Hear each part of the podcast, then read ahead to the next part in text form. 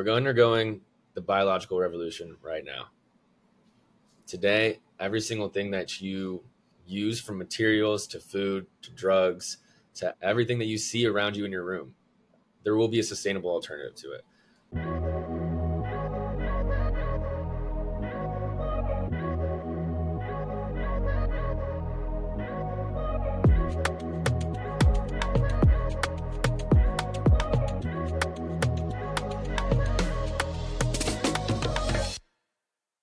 The Passion Fruit podcast is a part of Lumity Media Productions. Lumity is an educational media company creating and facilitating engaging and thought provoking content. Lumity offers a social education mobile app designed to elevate your content consumption experience. The platform offers a curated space for sharing and discovering book, podcast, video, and article recommendations. Through a community of thought leaders and passionate learners, Lumity aims to inspire curiosity as well as lifelong learning. Join Lumity today to build your learning community while you learn and grow both personally and as a collective. My guest today is another longtime friend, but maybe the most unique guest I've had so far. Ian Schlander is this weird blend of super nerd and party animal, a synthetic biologist specialized in biomanufacturing by day and a DJ by night, Ian has always been one to embody the work hard, play hard mindset. Regardless of the time of day, though, one thing is for certain when something catches his eye, he goes all in and is relentless with his efforts. The thing I appreciate most about Ian is his presence, whether he's hanging out with friends, in the lab making breast milk, or building out the business plan of a new side quest. Ian gives his full attention to whatever he's focused on at that moment. In this episode, we will talk through how Ian finds balance through his many different passions. We will go into his first love, the evolving field of biotech, and dive into the future of this space.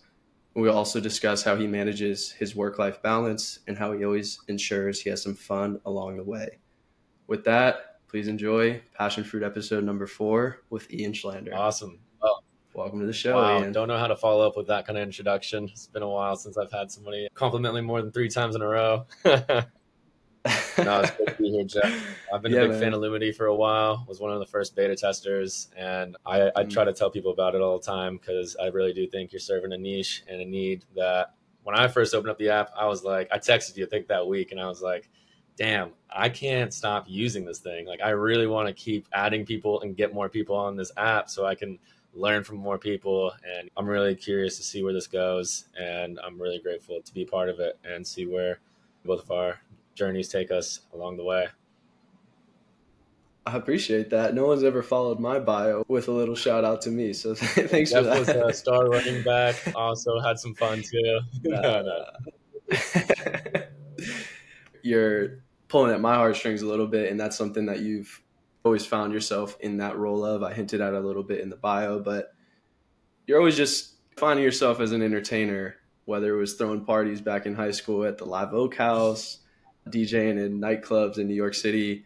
Doesn't really matter. You just always want everyone to have a good time and have fun. So, one example in some conversations before this that stood out to me that I want to get a little more background info. You once had a petting zoo in your front yard at FSU. Yeah, that was my 21st birthday. that was a good one.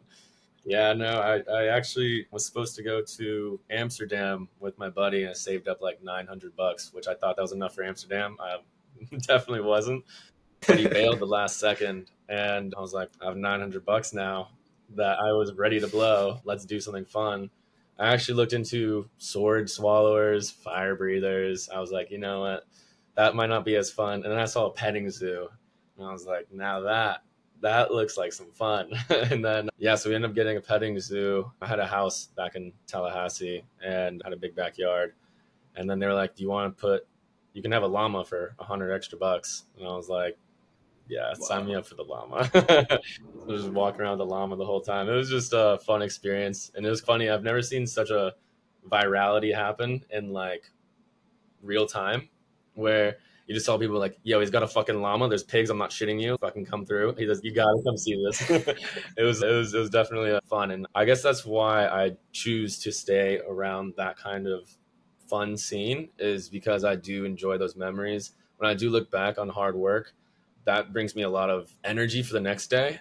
But what really makes me cherish those the year 21 or the year 22, 23 is really looking back on some of the memories I made with my friends and I keep a door wide open policy, allowing some new memories to flow in and new memories flow out. It's opened me up to new opportunities and keep an open mind. And I really think it's not for everyone for sure, but I think one thing is you got to feed whoever you are, whatever you like, whether you're introverted, extroverted, whether you like to do deep work or whether you like to do be inside certain scenes or volunteering might be thing, what traveling, you got to feed that part of you and you got to lean into it sometimes. And yeah, that, I just, it seems like wherever I go, I'm always going to be curious about making fun, having fun, and being a part of creating the fun rather than because I think when, like you uh, alluded to, being part of the house parties back at back in Florida in high school, I enjoyed more. I was like, why go to their party when we can just go to my party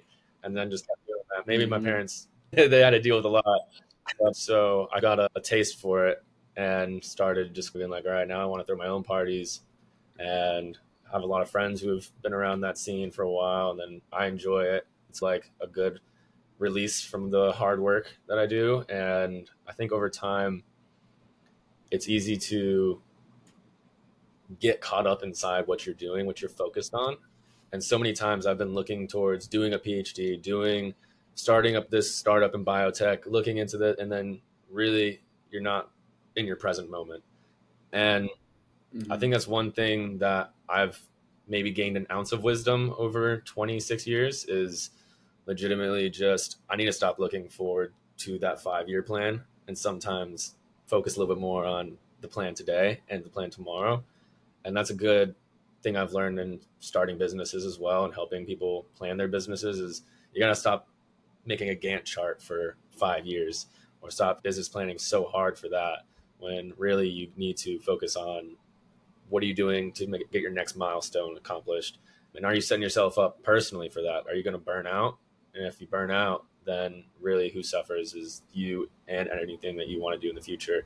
So I think it's really important to mm-hmm. keep that in mind as well.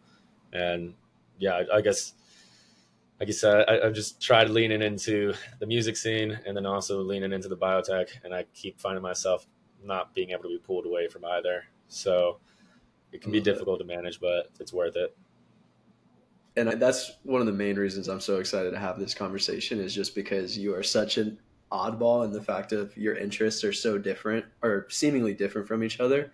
It's been really fun to prep for this call, speaking to some of the events that you're now hosting in New York City. Hush NYC is what your venture is called right now, yeah, right? we got the neon sign right there. but it's one of those things where you got to land somewhere and then you got to start running but if you don't land somewhere, then you're not you don't really have any direction in any where you're going.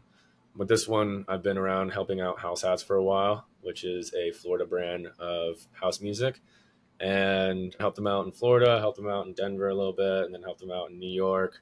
And I've been around that scene for a while. A lot of my friends, just producers and stuff like that, and I enjoy being around it. I was always like, I'm never gonna be a DJ, never gonna be a DJ, never gonna fuck around with it, but I really liked the part of being in the community and the actual moments that you share with people. And I think that one of my friends moved up. His name's Corey Cookta, and he's actually an excellent DJ. And we, I'm more of the salesman. He's more of the artist side.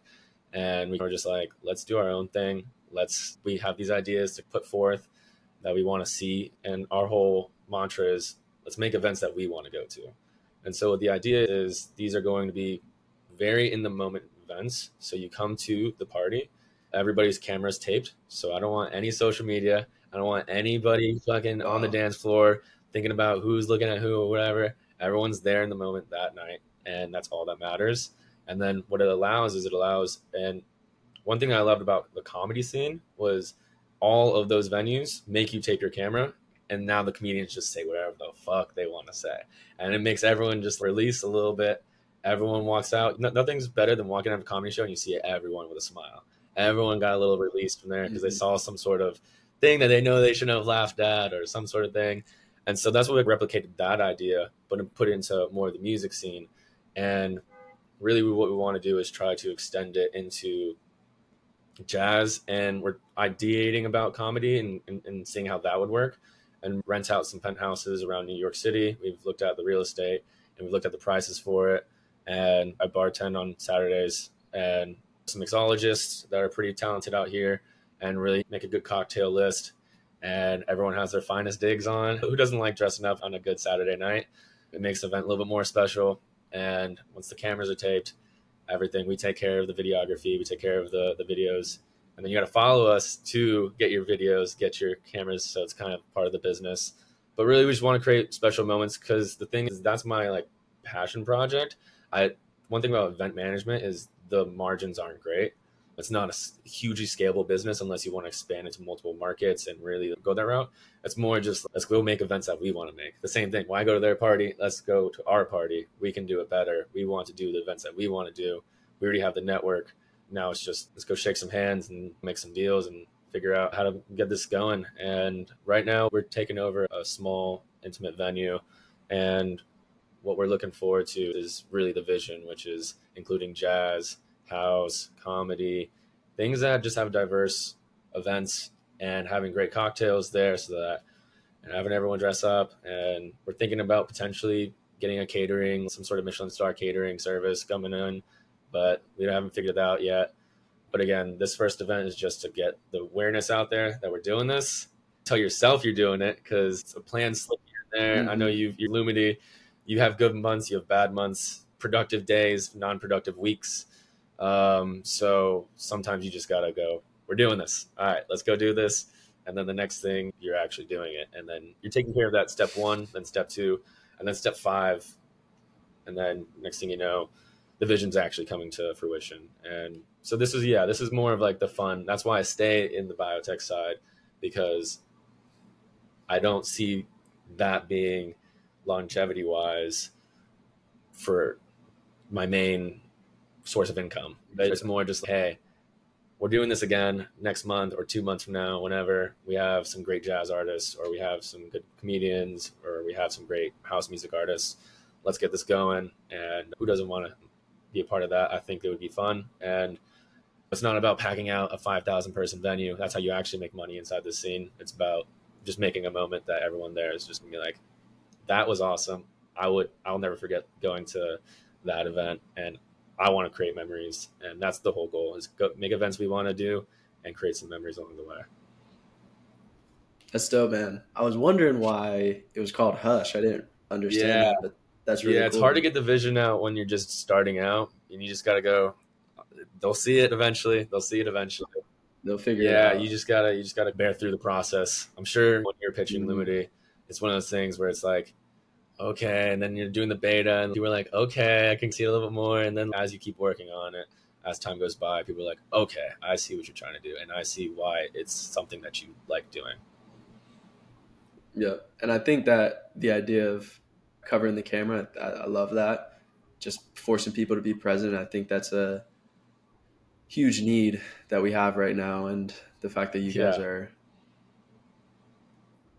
forcing that issue, I, it's pretty cool. I haven't, I haven't had social media for a long time because I was a scientist first, and I could never really reflect myself as a scientist on Instagram. What am I going to do? Check out my breast milk? Like it's, it's not going to work like that. it just comes off more fraudulent than an actual, and, and people can sense that.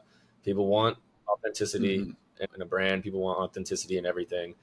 And one of the main things is I hate social media, but I had to go recently download it to be like, I need to be present for this in order to actually get involved in this. And if I'm going to actually do this, let's just go do it. And I got to learn it at some point. I think it's a good business thing to learn. One thing that's fun about business is you force yourself to just learn things you're uncomfortable learning. One thing about being a scientist is you just get really specialized. And yeah, I guess this is more of like just a fun learning experience, fun passion project and I'm gonna get you up here for one of them and have a bunch of fun next time. Sure. Yeah. The theme, a theme of the last episode I just did was being biased to action, and you're never gonna have it all figured out. One one quote that Kit Griffin dropped was sixty percent. Ah, something damn, it was like sixty percent today is better than hundred percent never, or something like yeah. that, and or 100% too late. And so I applaud you for, like you said, just jumping in, figuring it out as you go, and trying to make something special. I think that's the coolest part about quote unquote entrepreneurship or however yeah. else you want to phrase I drew it. A lot of, you're just trying to make your contribution to the world. Yeah, a lot of inspiration from you, honestly, because I'd always been right next to the entrepreneurial scene in biotech, but it's such a big jump. And it's one thing where to find the perfect project, it's it's such a niche thing to get into and it's such a long road that I was always dancing around a little bit and then you were just always in the side and I was just like I, I, I it's one of those things where you see the people around you you don't compare but you get inspired hopefully from people around you and hopefully you try to inspire other people on their bad days. And I don't know if you know that the things that you do are always inspiring somebody, whether you know it or not. And you can see it through the Lumity app. And what is it? It's literally an app for inspiration. Like it, it, it knowledge and inspiration. It's really cool. And it's funny because I try to pitch it to people a lot of times up here and I'm like, you should get this app. It's super cool. You, so you share podcasts, you share knowledge. It's nothing but good, inspiring quotes. I remember, I think one of my posts on there was the JFK moon speech or something. yeah, you choose not to do this because what is it? What's the quote? Not because it's easy, but it's because because it is hard. I don't know. There you ever just go. wake up if you wake up, if you, wake up and you have no motivation that day, you listen to that quote, you just you'll get razzed up. I'm telling you.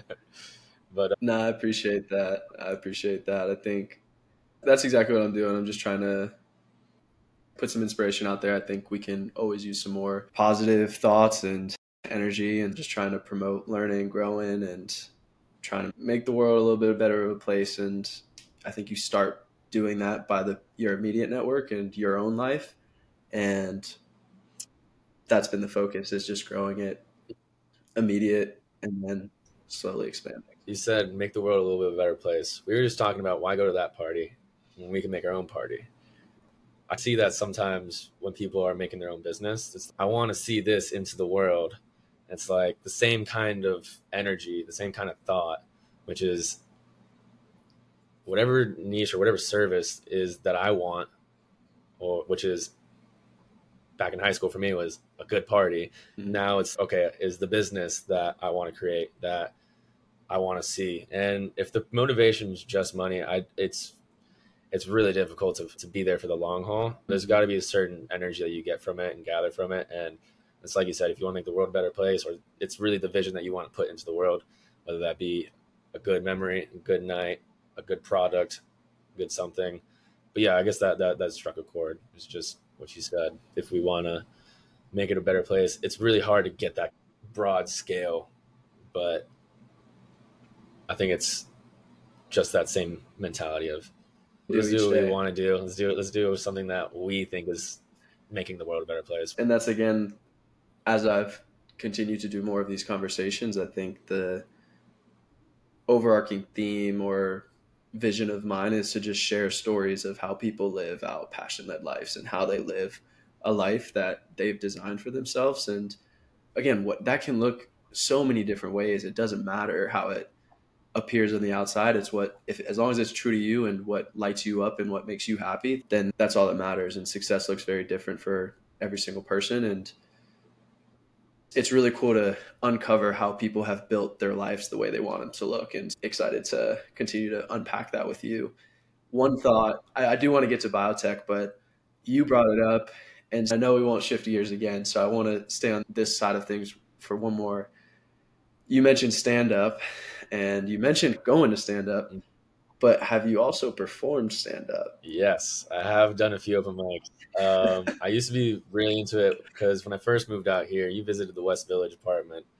Um, the only person I knew was my current roommate, and really, I was going through a tough time, just like trying to be a part of this new company, this new place, this new city, this new atmosphere, this new life and one of the staples that I had because my current roommate, I, I, was living in a one bedroom, and so I couldn't just go hang out all only with him every day. I ended up going to Comedy Cellar, every every week, two three times a week, and I fell in love with just that. Tape the cameras, everyone just gets to laugh for an hour and a half. As much fun as I love the music scene, there's nothing better than the comedy. Like an hour and a half of laughing, it's mm. the best feeling you can ever have. You can go an hour and a half, have the best workout. You can have an hour and a half, do whatever. But an hour and a half of laughing, I the comedy cellar, which is the best comedy potentially, arguably in the world, and I got to see some amazing acts when somebody just walks in, Chris Rock walks in, or Aziz Ansari walks in, or somebody like that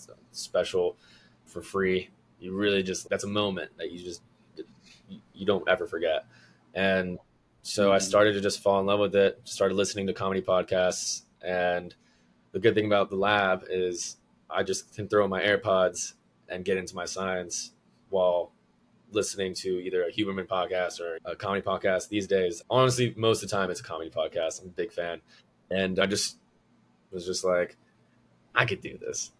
I could I could make some people laugh. And so I took a class actually at the cellar and ended up doing some open mics and bombed the first three times. And I don't know if you ever had a bad game in a sport and you could do better.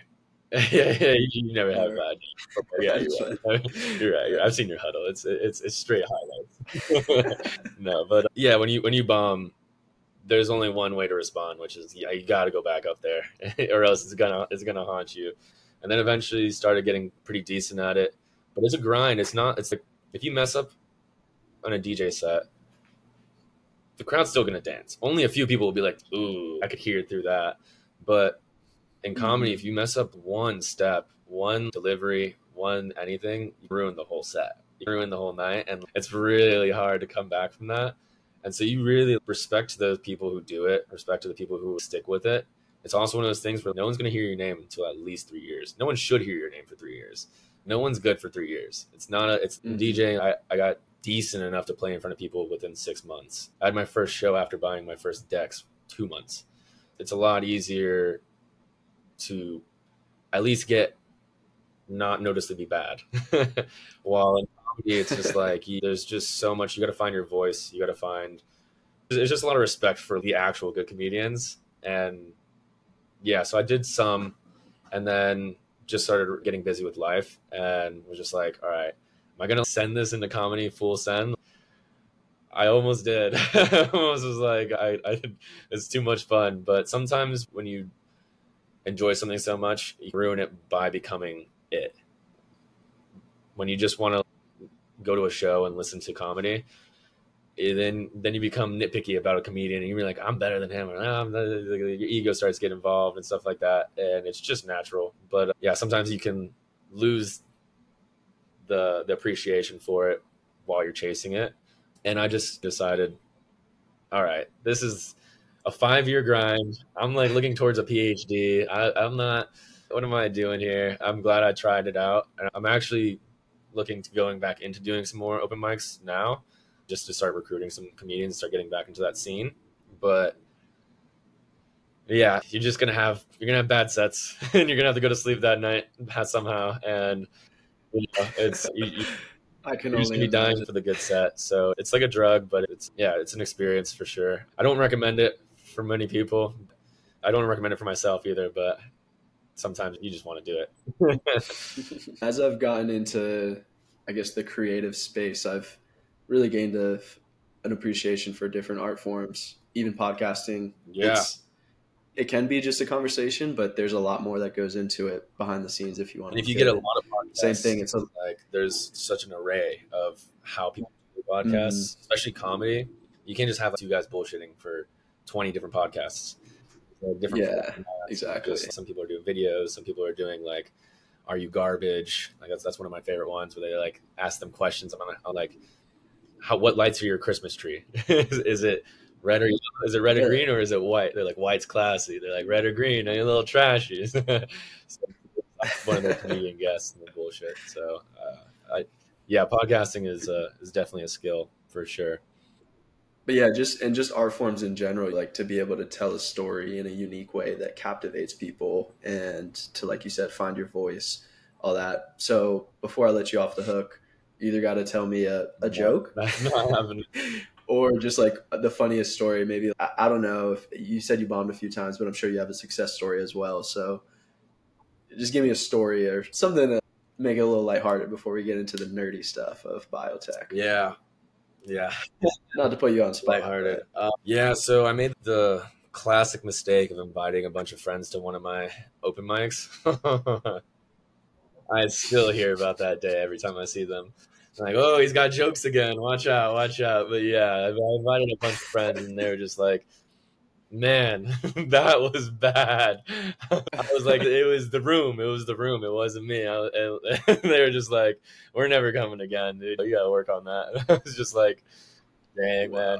But I've had some nights where some friends came and they were, they had some good nights. But it's just one of those things where when you're starting out, you're gonna fail 80% of the time. And but sometimes all you do all you need is one laugh and I go, I'm hilarious. yeah, yeah, I knew I had it. yeah. All right, that's awesome. yeah, I just recommend don't if you're trying yeah. out a new art form, don't invite anybody for at least a year. yeah. Better to get judged by strangers. Oh yeah, yeah. That, that that's all you're dealing with yourself at that point. All right, let's get into to biotech. And before we do, first of all, so it's a blend of biology and technology, two very broad and very intricate and complex industries, and the possibilities are can go anywhere. So I want to get into the weeds as much as possible, but I also want to make a note of this is not to get a PhD in bio, biotech. Yeah. It's just to talk through the role that it plays in our society today yeah. and the future of it and how it's going to continue to impact us. Yeah. So, give us a quick rundown of what biotech even is and what it means and what the average person should understand about the industry. Yeah. All right. We're undergoing the biological revolution right now.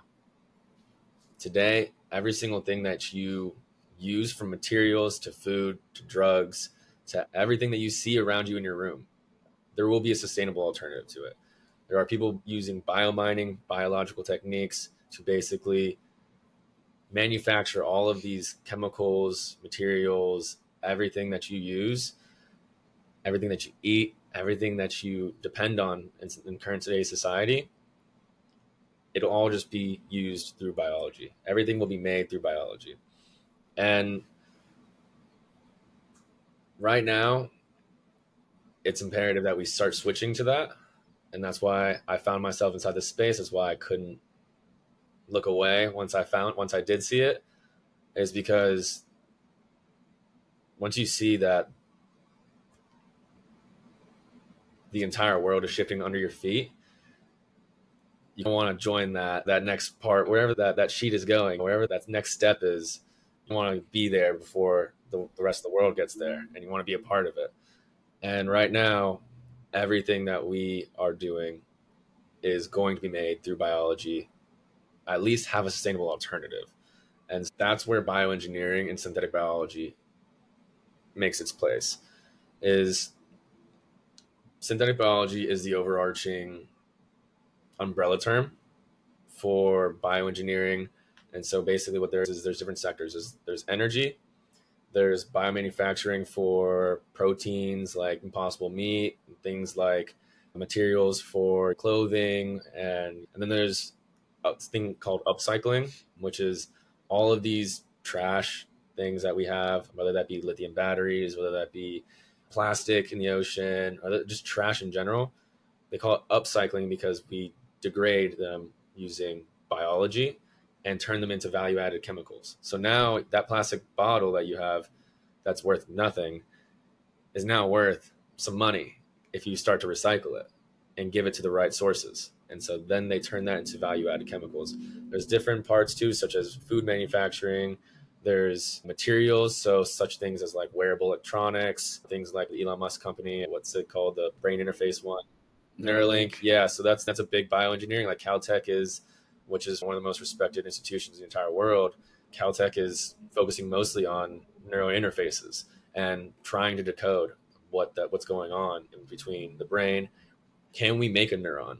And when we make a neuron, how do we make it turn into a system? And when it has a system, what is the behaviors that we see? What are things? And so really where we're at is a really exciting part is we're at this unknown forefront. And I've always been like, why is this such a enthralling thing to me? But it's the same thing as why did people go out west? Why did people want to go to the moon? Why do people want? Because there's just like a forefront of knowledge, forefront of where humanity is at, and we know that there's something on the other side that could potentially be better. And we don't know if Neuralink's gonna be better for the society. Damn, it's hard to fuck. It's, it's hard not to look into it, and that's just where things are going right now. Is just people are just once they get exposed to it, they really just want to figure out, oh, I can solve this problem. I can solve this problem, or I can I find I, there's, there's there's a sustainable solution for this. There's some sort of sustainable solution for this, and I really believe that there is a solution for everything through biology. What does that even mean, though? What does it mean to take a, a plastic bottle and what turn it into energy or turn it like turn it into yeah? What? So I worked at the National Renewable Energy Lab in Denver, and that's really where I got my technical training. And one of the projects I was working on is something called the Bottle Consortium. And so what we did is we went into nature, what the literature finds, literally going to plastic dumps, and you, you take samples of what bacteria is growing there. If it's growing on that plastic, and I mean like colony, like massive bacteria colonies, you do a genome wide scale of that, there is some sort of protein that is made inside that bacteria that allows it to feed itself. So basically, like the way you eat an apple, you feel energy. That thing's feeding off of plastic. So the, which is called PETase, MHETase, and essentially, we find those proteins, those enzymes that are that it's using to degrade that plastic into its carbon source, and then we isolate those proteins, and then we do something that actually one of the recent Nobel Prize winners the one for directed evolution. And what that is, is essentially we grow these organisms on this media. So let's say it's plastic type media or has some sort of plastic, and we know that this enzyme is inside there, is inside that organism, and we know it's going to eat it slowly. Well, we want to turn that up up a thousand. How do we do that? There's certain things called active sites on way proteins move, way proteins clamp onto things, way proteins kind of degrade certain things, and we we generate different sequences around those active sites just to see what we get. And essentially, we test all those different proteins now that we have. So let's say I have 100 different versions of this active site. Then we have now 100 different enzymes. We put those 100 enzymes into these organisms. We grow them onto this media, this plastic media. And then eventually, what you'll see is over time, over generations, they'll start to genomically evolve onto this media, onto this plastic media, and essentially start reacting better with it. Some some organisms start growing better, start growing faster, start growing stronger, and then we'll be like, okay, what's going on there? What's going on with this? And then we'll isolate that protein. We'll look back at it. We'll look at its genome, and we'll see certain truths of what's going on. And one of the things is, it's not direct. We're not going to see open up a curtain and find the answer it's one of those things where this could be the reason, this could be the reason, this could be the reason. So that's why these paper, this biotech is such a long, grueling, hard, massive team, massive collaboration, international collaborations, industry, academia, government are all collaborating to do one project, which is degrade plastics and turn them into value added chemicals. And so going back to the workflow, which is we have now this enzyme that has been evolved over generations and we do this rapidly. In generations, are you saying like, no rapid generations are like the bacteria like gener- replicates, yeah. replicates, replicates like okay. thousands of generations. That yeah, happens yeah. in in a week. Yeah. And then you you essentially have a super bug, what we, is what we call it, uh, and it's something that just does this reaction super fast. Maybe there's other metabolic reactions going on inside it that allows it to do that better. We go figure it out. It's called metabolomics you look at the metabolism, you look at all the proteins that it's expressing, and you try to figure out what the puzzle is, which is how is this doing this better? And then we isolate that, and then we try to keep building on it, and that's called rational engineering. And so we start really trying to get at that structure of it, whatever it is. There's some sort of there's, there's always there's like a million reasons why biology acts the way it does, and so there's no one way that happens. But yeah, so what we do then is we start throwing plastic inside these massive things called bioreactors. And what it does is we throw that bug inside there, that super bug, and it starts feeding off that plastic.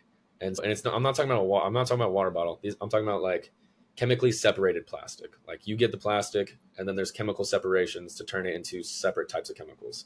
And we have these super bugs for each one of those chemicals, and they turn those chemicals over time into in, in bioreactors into things like nylon, things that we can actually use that are really valuable chemicals, things like biofuels. I was making biofuels out there and I was turning plastics into like nylon.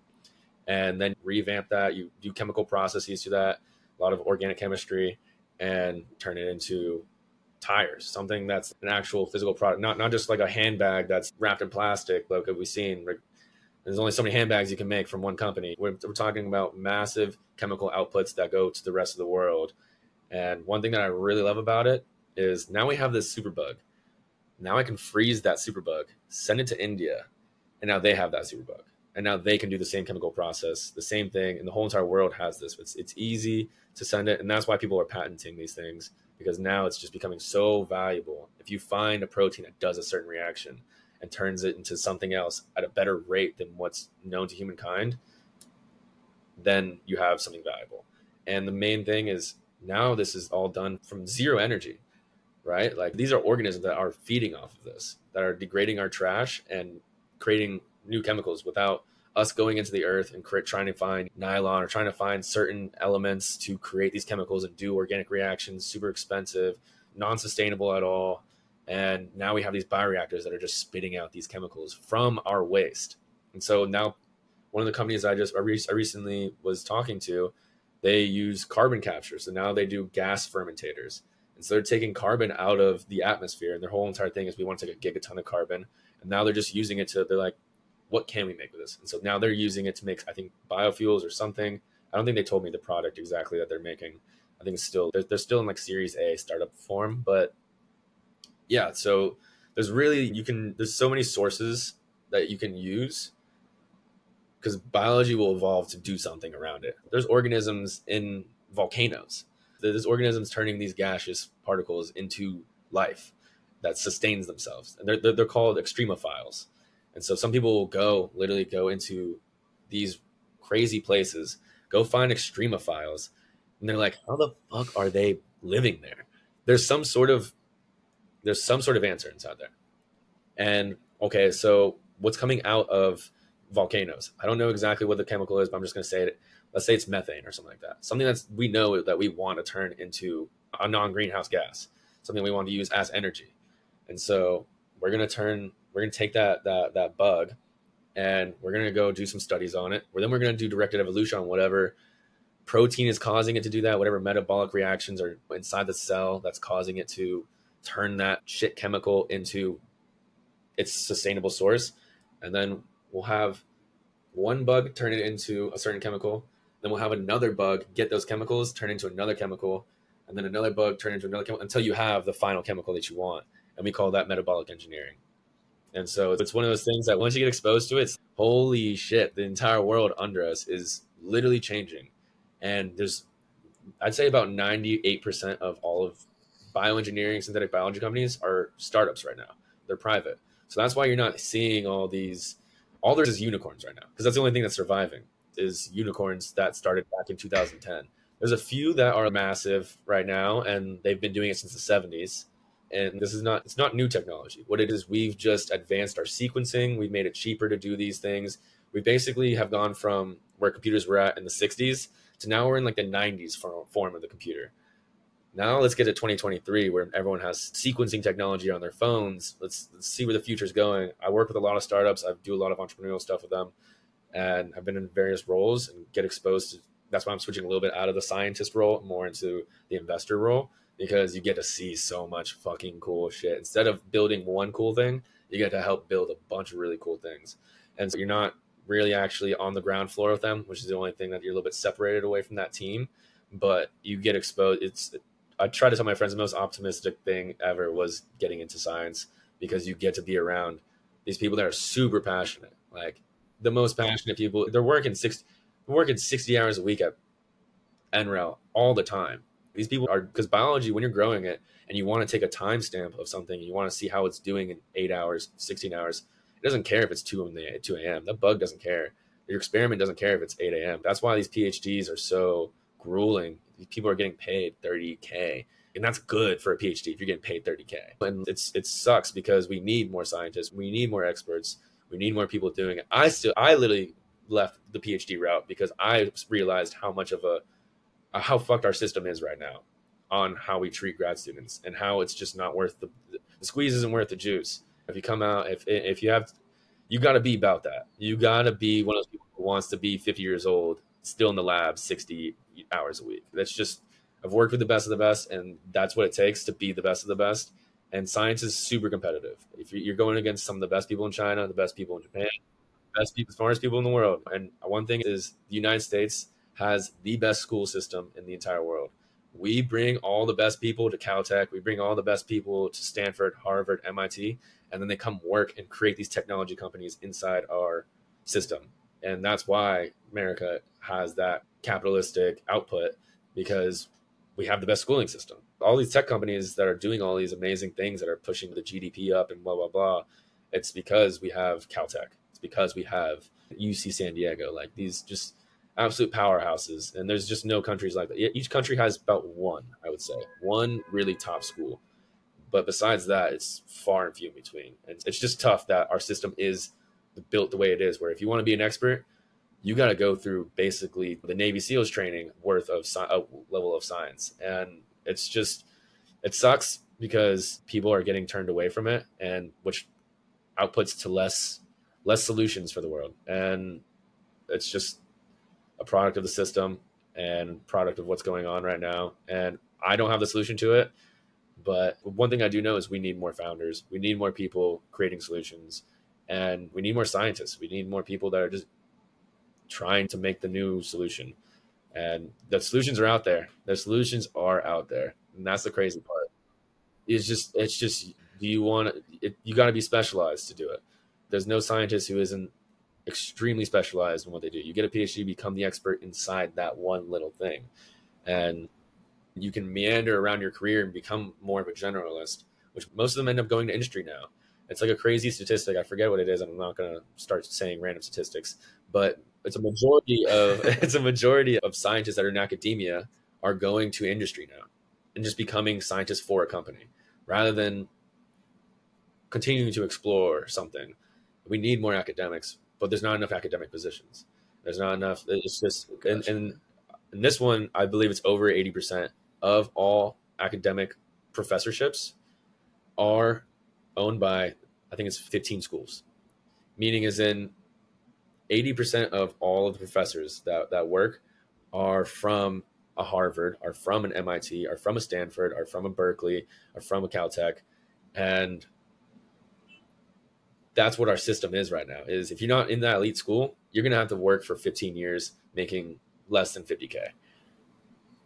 Who, I mean, come on now, juice isn't worth the squeeze. Like, you're gonna be. You're gonna be 35 before you start living your life how the way you want to live. So it's we need to fix it somehow. I don't know what the solution is. It's beyond me. It's not. It's above my pay grade. That's where we're at right now, and it sucks because we really need. We really there's so many solutions out there to that we just need to. So many. It's things. there. Yeah, I know it's there. I, I believe when I say everything has a solution through biology. We can create a solution to if. Uh, let's do an exercise think of three things that you have a problem that, that you just want to solve, like global problems, either local, global, regional, anything. Something that you heard of in the news recently, something that's like, and don't say something like, like societal, something that's a problem. Environmental is a big one that comes to mind, and I think I have so much to unpack and so many questions to answer from that little rant you just went on. But yeah, I would say environmental, which you touched on, like the elimination of plastic or the upcycling of plastic, and then also the carbon capture, which I'm curious to learn a little bit more about that. And then what you also hit on was I think there's a trend to move towards these electric vehicles and stuff like that, but those things have their problems as well, whether it's there's minimal minerals that need to be sourced and lithium batteries and those precious minerals, whether it's deep sea mining or in I think there's they're like super mining in countries in Africa and stuff. So if we can source this stuff through things that already exist, but yeah, I, I don't know how to answer your question. Three things: environment. Okay. Like yeah, I was thinking something more. I guess the oranges in Florida, like there's like ninety percent of the orange. Oh yeah, because that was something you were working on. Something more like that. And so there's actually this. How I got into this. Backtrack a little bit. Was I was pre. Sure, yeah, that was one of the questions, but I was gonna just move past it because there's so much on that. But yeah, go yeah. ahead, share. We have time to get into it. How I got into this was essentially this one organization, and this is how most people get into it. Is called iGEM. It's the International Genetically Engineered Machines Competition. We've all heard of hackathons from school, things like that, competitions where pitch competitions, things like that. This is that, but it's only synthetic biology. And the actual team who made it was from MIT, and they're now called Ginkgo. So the team, Ginkgo oh, really? made iGEM back in 2004 or something like that, and that was the first. It was just them and Cambridge. It was like Boston University, MIT, Harvard, and like another Cambridge University. And so it was just four of them. And so it was actually this is one of my favorite stories. One of my favorite fucking stories is the guy who made synthetic biology basically uh, his name's Tom Knight. And he's one of the, he's one of the founders of synthetic biology, founder of Ginkgo. He was actually a computer scientist and he was i think he was like 45 years old 52 years old or something like that when he decided i'm gonna go back and do a master's in biology because i have this idea that if acts and g's are code that sounds a lot like ones and zeros and so he went and studied at the age of 45 as an academic to go just learn about this thing because he was curious about it ended up figuring out how to cut these dna sequences and put dna sequences together called biobricks and that's the foundation of iGEM is BioBricks. And so essentially, it's putting all these parts of DNA sequences and making them into certain things and testing them out. And over time, we have this thing called the BioBricks Foundation, and it's just this huge repository of all the DNA sequences, proteins that people have explored, characterized, figured out. That's what iGEM is literally. Let's go find a solution. Let's go find a problem, solve that solution, create biological sequences that create a product, create a certain chemical, degrade this, or protect these plants from doing from this certain heat temperature, this food, something. And Tom Knight creating iGEM and Ginkgo is one of my favorite stories of all time because it's just like, damn, never fucking stop being curious. The guy literally changed the fucking face of the world by just saying, I'm gonna go do it. Screw it. I'm interested inside this. Let's go chase this and lifelong. Now the world is literally completely different. And the biggest biological com- one of the biggest biological companies, Ginkgo, is founded by him. And so, yeah, it started out as the iGEM started out as just them four universities in Cambridge. Then it was eight. Then it was sixteen, and then now it's I believe up to eight thousand students across the globe. It's four hundred different schools, different universities. They have high school level, they have undergrad level, and then graduate level and they all and they compete inside those three domains. And the main thing is the main ethos of it is solve local problems, but think globally. Because then, and I know I think we've all heard that quote before, but it's literally what is going on inside your community, and what could you solve. There is some sort of problem, like the citrus greening problem with the, the Tropicana oranges, and how 80% of them died. The FSU iGEM team that I was advising, they decided Let's go solve that problem. All right. Now you're just sitting there in a room with computer nerds, mathematicians, biologists, physicists, chemists, and you go and you just start throwing spaghetti at the whiteboard and seeing what sticks essentially. And one of the one of the problems they came up with, or one of the solutions they came up with was okay, let's create a bactericide. Let's go create this solution or this because I guess I'm not going to get too deep into the the, the topic. I, that's a wormhole in itself. I'm not going to go straight into that. Mm-hmm. But essentially, that's the ethos, which is let's go create a solution to the problem of some sort of thing that, whether it's diabetes, whether it's like cancer, I would say it's large, too large of a problem.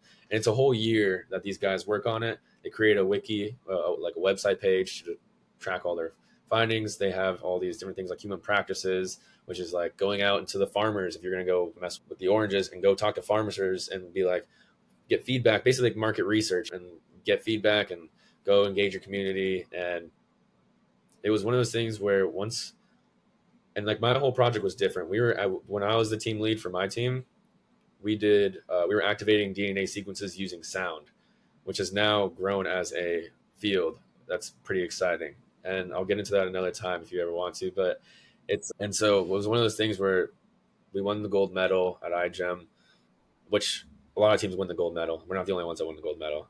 There's only one winner of iGEM, but a lot of teams get the gold medal.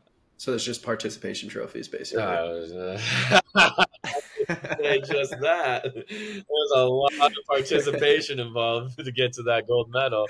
Yeah. but basically, I guess uh, there's bronze or silver. There's a lot of people who don't medal. More people don't medal than people who medal. But besides that, it was one of those things where I took the flight home and I was like, damn, it's over. That was the first time I've ever worked hard at something and I didn't realize it was work. And so after that, I actually was like really it was like six months before I was about to graduate with pre med, and I was deep into pre med. I was, I was primed to get into a medical school, and I remember I took shrooms with some friends, and we really talked about what's going on with each other. It was a hot day in Florida, so we had to sit under a shade. We couldn't really hike, so all we had really was to talk. And after the end of the conversation, I was just like, "Fuck it, I'm doing it. I'm sending it into synthetic biology. That's too cool. I, I can't. I, I just can't. I can't. After seeing all that, you're going into an international community. There's people across the globe you're competing with, and all they're really doing is just solving problems with this really cool technology that it's like a whole forefront of knowledge that we just haven't explored yet. So why not get in while it's hot? How cool were computers in the 60s? If somebody walked into a supercomputer, probably like, what the fuck? This thing knows how to calculate 25,000 divided by 32? That's crazy. But uh, and yeah, since then, I dove deep into it and really haven't really looked back, honestly. It's just too fun. So I'm trying to, in real time, figure out which wormhole I want to go down. You mentioned a few times the funding side of things and just that one, there's not a lot of money. And then because there's not a lot of money, I don't know, there's not a lot of demand. Do you see as this technology continues to increase and maybe you can speak to some of your experience with this VC program you're a part of, but as the technology increases and venture capitalists start to set their eyes on this type of work a little bit more, do you think that's a potential solution? Because the only other thing is you still need the academics, you still need the people in the lab to actually be doing the heavy duty research and stuff. So how does I guess yeah the question could be how does venture play a role? Okay, that's two different questions. One is academic. I'll, I'll answer both. I'll answer both. So one is academics, which is the system's fucked. Graduate students shouldn't be working 70 hours in, inside the lab, basically making 25k. On average, they're making 20 to, to 30k. And 30 then California literally just did a huge strike of grad students to raise theirs just like 3k, 4k. Universities have billions there's this it's not this isn't something that isn't public knowledge so can venture play a role into that or so, no because that's why you're seeing a lot of people going into systems. that into industry now is no one wants okay. i didn't get even a master's or a, a, a, phd and i find myself doing pretty damn well at a, a startup and that's just where the society has pushed people and venture is super aware of it and the thing is is it's such like a long grueling 10 year before this product becomes now marketed and now gets the returns on the investment. We're talking about hundreds of millions before a, a, company really starts returning its investment back. So inherently, it's a much more risky asset than something like a software company, an app company, anything, because the startup cost of that getting to start bringing in money is so much lower and so less risky then you can have an angel investor in in in in basic SaaS companies or certain financial based companies or app software based companies and mm-hmm. biotech it's well now you need to recruit not just a great team you need the best yeast expert you need the best chemist you need the best analytical scientist team now you need three lab techs to do this now you need two engineers to run the lab and then all the equipment is a million dollars each half a million dollars each. So it's very the the path really is is because I get I get a lot of pitches from a lot of different teams is they want to solve all these problems. I'm like, you need to solve one problem first because you're expensive. Focus on one problem and build out a proof of concept with a small team. Get two scientists, four scientists, whatever you need necessary, and find your pre-seed funding. So you get your pre-seed funding, which is usually from an academic spinout or some sort of like we no one wants to fund an idea. Everyone wants to fund a technology that's already there and you just are pushing that towards a company now. So usually we want to see academic spinouts. That's usually the most safe bet. That's usually what you do see because they have mentorship, they have advisors. The technology has been proven in, in the community. I, I say it's not science until it's been peer reviewed. No, it doesn't exist until it's been peer reviewed. I don't believe it. It's bullshit. it's magic at that point. You're, it's fake. I, I want to see it peer reviewed, and then also, now that you have that out, how do we get that to let's build a company? And so there's accelerator programs. So the VC that I work with is we have an accelerator program where we build out the AI ML platform for these companies, and in return we get equity. So we're looking for pre-seed or seed to Series A level companies, and essentially there's so much data generated from these data sets. It's biology's now become a numbers game. It's all about increasing how much data you get per experiment. And so with that, you need some way to interpret this data. It's just too much for a human to ever really actually understand.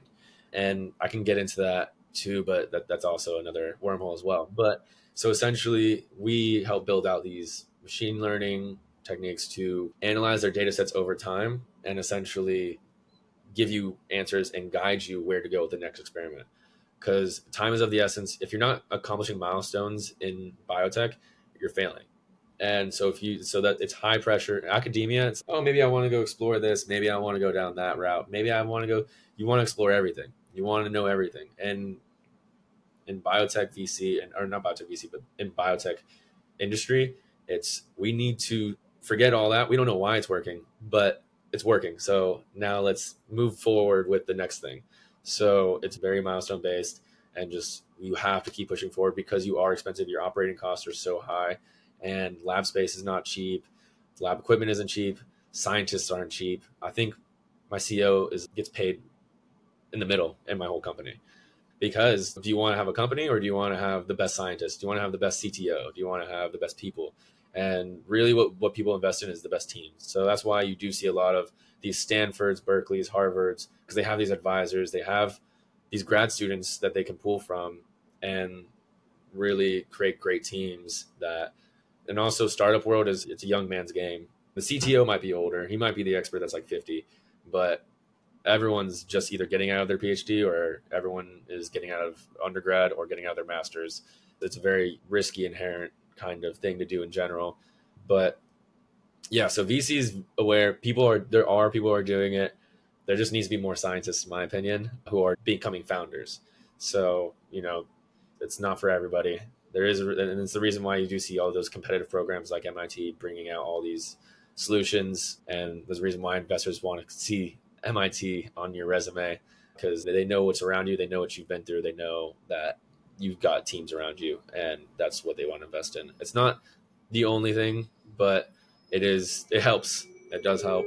And to get more scientists is the simplest solution just to incentivize people through higher pay throughout these these grad school programs or pushing it more at a younger age any any solutions that you see obviously it's a complex problem but no we need to pay we need to pay grad students a living wage there will be more scientists if we if people aren't getting paid 20 i'd be a scientist i'd be in my phd program if i didn't you know I got into UCLA and I got into UC Irvine, but they wouldn't pay me a living wage. I literally was like, financially, I can't do this. It's just not feasible. I got into the programs I want to get into. I just financially could not. And then time goes by and you're just like, fuck this. This is the juice is not worth the squeeze. so it's just, that might have to be the title of the show. yeah. you know, so that but so living wage, then you'll see more scientists and so what's the reason that the universities aren't paying a living wage? I don't know if you know that oh, answer. There's probably a lot that goes into it. Yeah, that's a good question. I've, I've seen it's one of those things that I haven't dived into because you're so focused on just getting in and you're just so focused on it. And then when you get the offer, you're just like, and the thing is, is it's one of those mentalities of like in the army where it's I went through this, so now you got to go through this. And so it's no one has any sympathy. Everyone's yeah, you got to, you should be, you're going to be poor. Like you're going to not have a life because you're going to be inside the lab every day. But it's to the point where most of these grad students are getting, they're, they're going, what's it called? Food assistance programs and, and housing subsistence or something like that. Um, subsidized, subsidized housing. housing. Yeah. I'm just making up words over here, but, uh, yeah. it's definitely not a word, but, but yeah, it's a problem. And once, and like I said, California did have a huge strike to raise it just like 5k because they're like, how are you going to live in LA for 25k?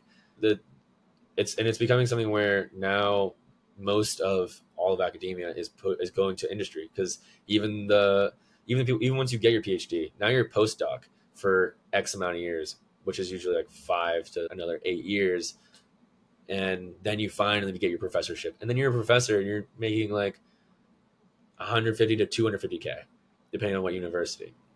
You can go to industry with their PhD and make 200k like pretty immediately. That's just the system. And it sucks because we just need more founders. There's just too much, there's too many problems, too many solutions, but no one wants to go do it because it's just, and so what the solution is, it's probably going to have to talk to the technology transfer office head, some sort of dean of these places that knows a little bit more about the politics because I'm pretty sure it's a politics thing. There's private universities or state universities where does the funding go? Does it go to the football program? I don't know. it's it's a little above my pay grade as a scientist, so don't know what the solution is, but I know what the problem is.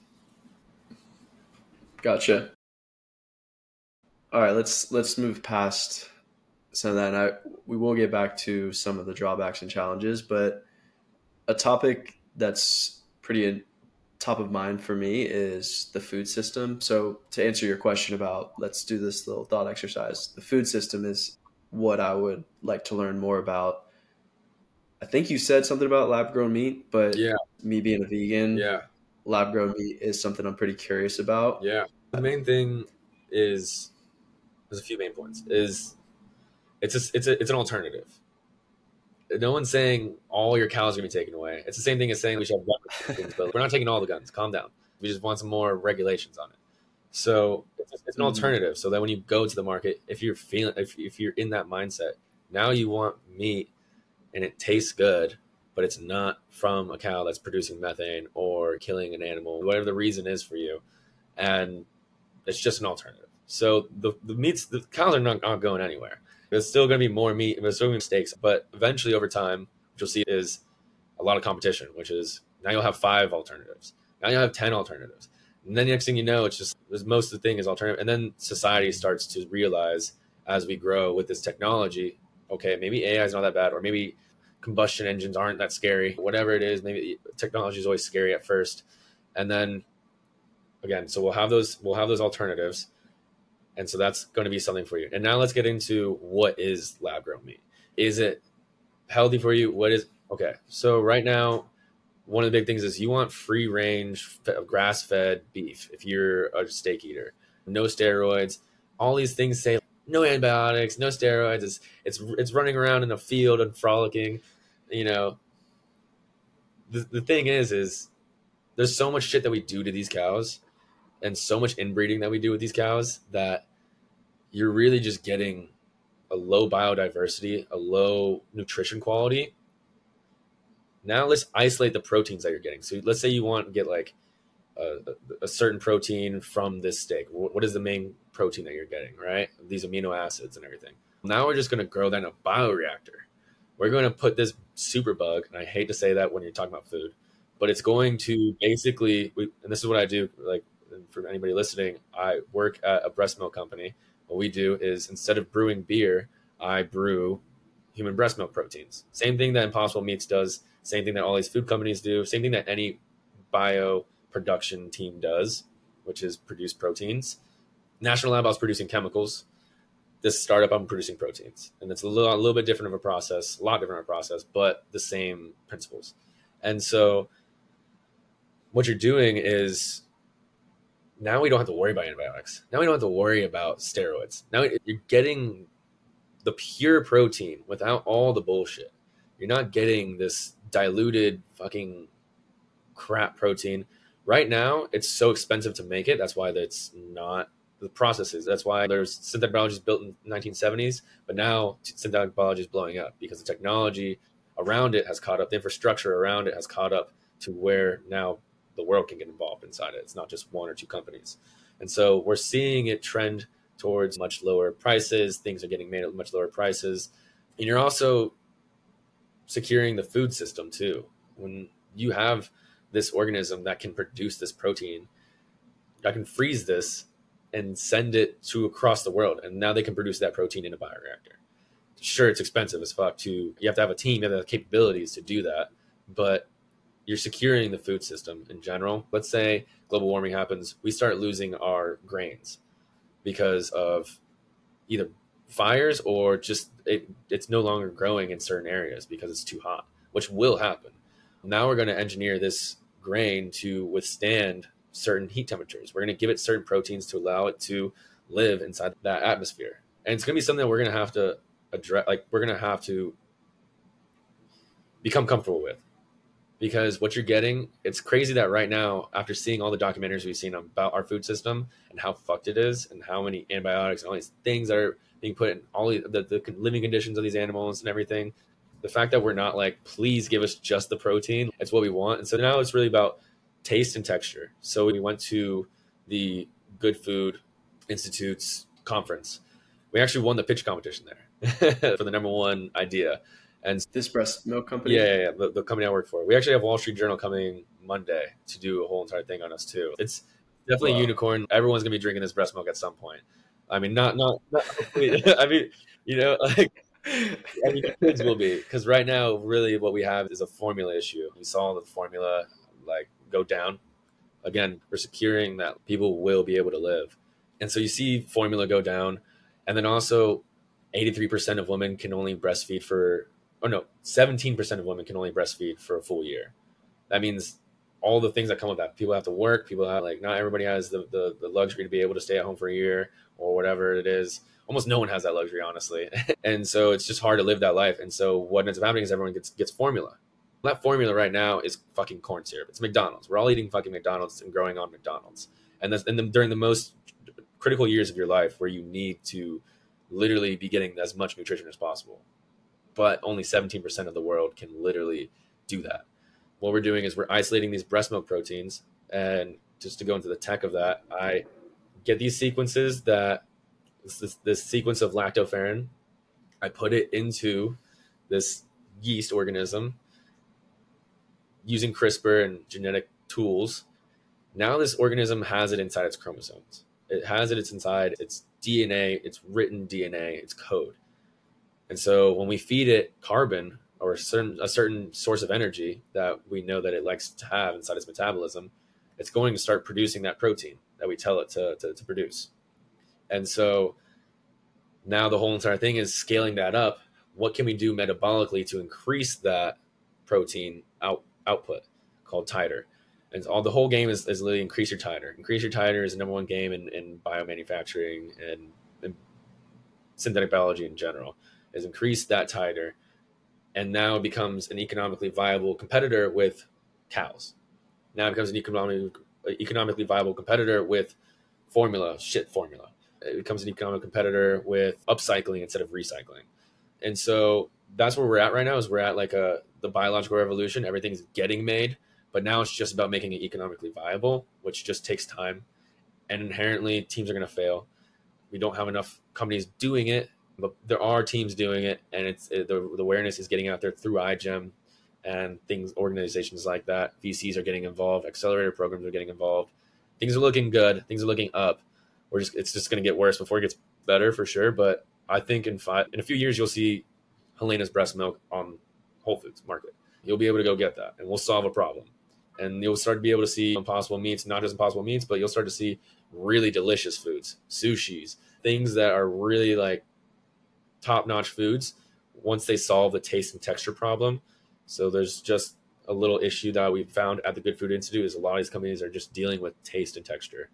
But isn't even Impossible and Beyond are different than lab grown meat. Lab grown meat is actually a steak, right? Like, yeah, sequenced, genomed from actual cow DNA. As right? everything, it's at that, at that point, it's food science. So the name of the game is producing that protein, increasing that titer. We purify that titer, we purify that protein, that main thing that we need out of it. That, that replicates what you're getting in a burger or replicates what you're getting in breast milk, like human breast milk. And then we give it to a food science team. And that team turns it into something delicious, something that you want, something they do taste okay. testing. They do, that's where you start getting more like uh, what a restaurant does, like a top restaurant. They, they start right. cooking it up. And so that's where. So it's not turning into a steak in the lab. No, no, no. Yeah, I always the... I produce breast milk, and people think I'm like I'm getting it from the tap. Like, no, we're protein, and then the food science team takes it over, and that's when we turn it into an actual product. It's coming. There's going to be a lot of sustain. There's going to be a lot of alternatives, and the main thing is one, it's sustainable. Two, it's fucking pure. You're not getting the food system involved. You're getting just this legit protein. And so, someone who's vegan, I want to hear your opinion on exactly what that is because there's so much black box. No one understands. Everyone's afraid of AI because they don't know what it is and how it operates.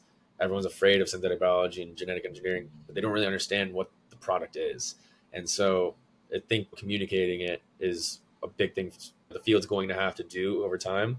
I know there's going to be tons of people that don't drink our breast milk because they think there's something it's not natural. I'm like, you're drinking formula. That's fucking corn syrup. That's literally as yeah. little to no nutrition as possible. It's negative nutrition.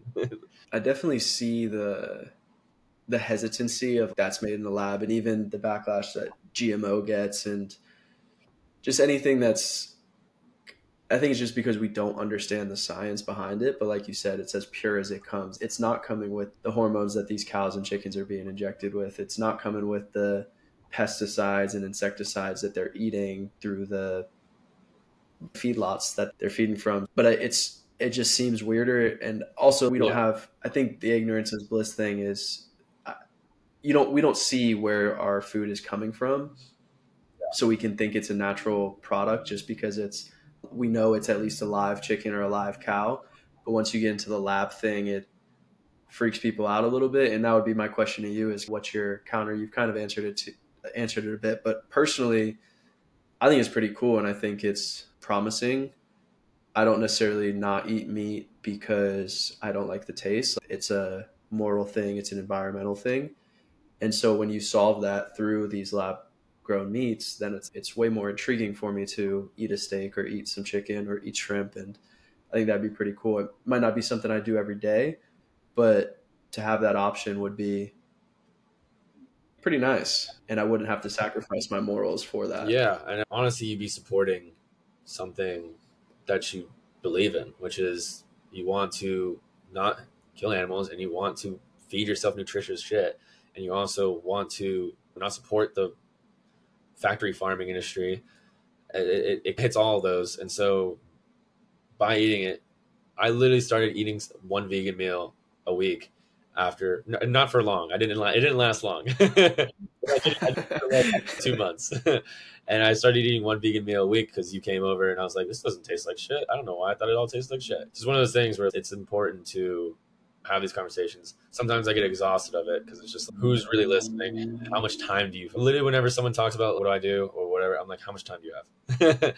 They're gonna be like, that kid's fucking weird. it's like a lot more deeper than that. It's one of those things where it, it's not easy to talk about, and so tech gets put away from society because there's just not enough time, not enough attention span when people are working, going to the gym, feeding themselves to learn and really have that time to dive down a hole on what is synthetic biology and why it is actually a better source of nutrition and also source of just like uh, a source of solutions for what we're looking for solutions to and it's yeah. just there's just not enough time for people to, to, to get that and it, even when i even as someone who was working with chemicals i still didn't really understand the food industry and how proteins were made. Um, so it's not even like you can work in the national lab as a physicist, but still not want to eat lab grown meat because the guy next to you was working on that project. I don't know.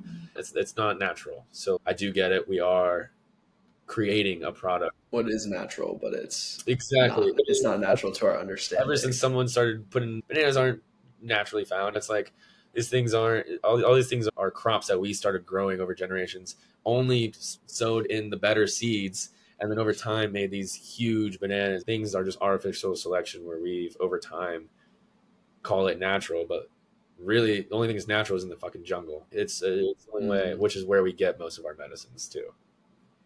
There seems to just be this this fear of technology, and I'm gonna take some of this from a guy. Uh, you listen to All In podcast? All In. Who, who's the guy for it?